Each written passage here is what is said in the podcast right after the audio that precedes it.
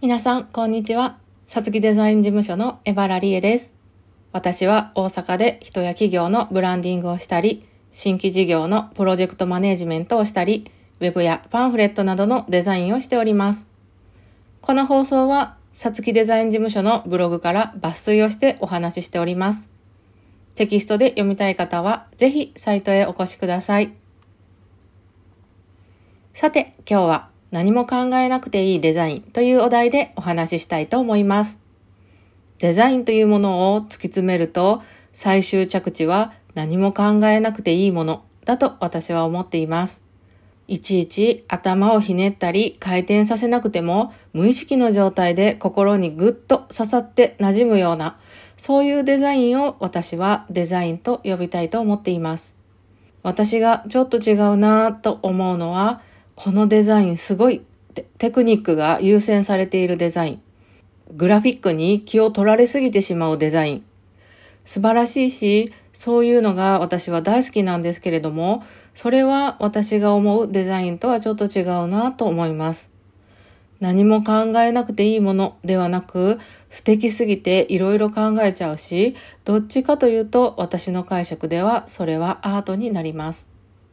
そういえば先日見た百貨店のフロアーズ、自分がどこにいてどこに何があるのかよくわからないマップになっていました。パッと見て行きたいと思っている場所と、今自分のいる場所が何も考えなくてもわかるデザイン。これが私の思うデザインです。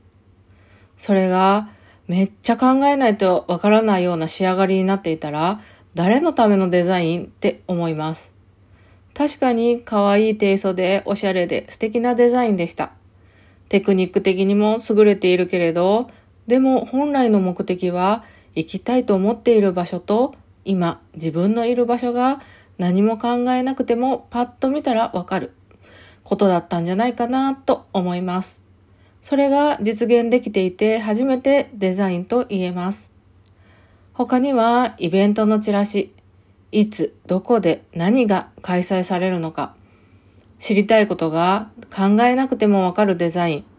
そしてそのチラシを見ていきたいなって思うようなデザイン、これが私の思うデザインです。それが色彩が激しくて、確かにインパクトはあるかもしれないけど、読みにくいとか、知りたい情報がばらついていて、開催日はわかるけれど、何時からなのかがわかりづらいとか、また場所も簡易的にしか記載がなく、その故障だけでわかる人はいいんだけれども、わからない人はターゲット外でいいのかなって思います。知りたいことが考えなくても知りたい順番に並んでいて、自然に目に入ってくる。そういうチラシを見ると、ああ、考え抜かれた素敵なデザインだなと思います。他にはウェブデザイン。なぜサイトを作るのか。何のために、誰のために、そういう部分を詰めに詰めると、サイトに来られたユーザー、ターゲットですね、が何も考えなくても知りたいことが知れるサイトになるはずです。でも、情報の整理がなされていなかったり、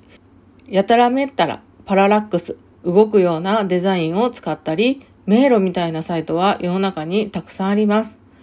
知識がなくそうなっていることもあれば、あえてそうしているサイトもありますね。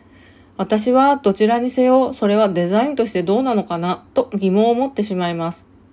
私が思う良いデザインとは、そのデザインを見た人がわーっと共感してくれて、知りたいことがパッとわかるデザインです。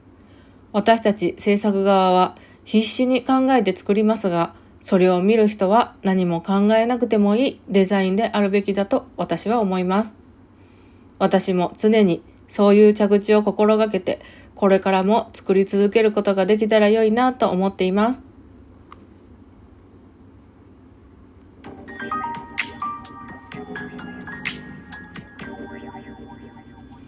はい、ここまで聞いてくださってありがとうございました。それではあなたのやりたいことが実現しますように。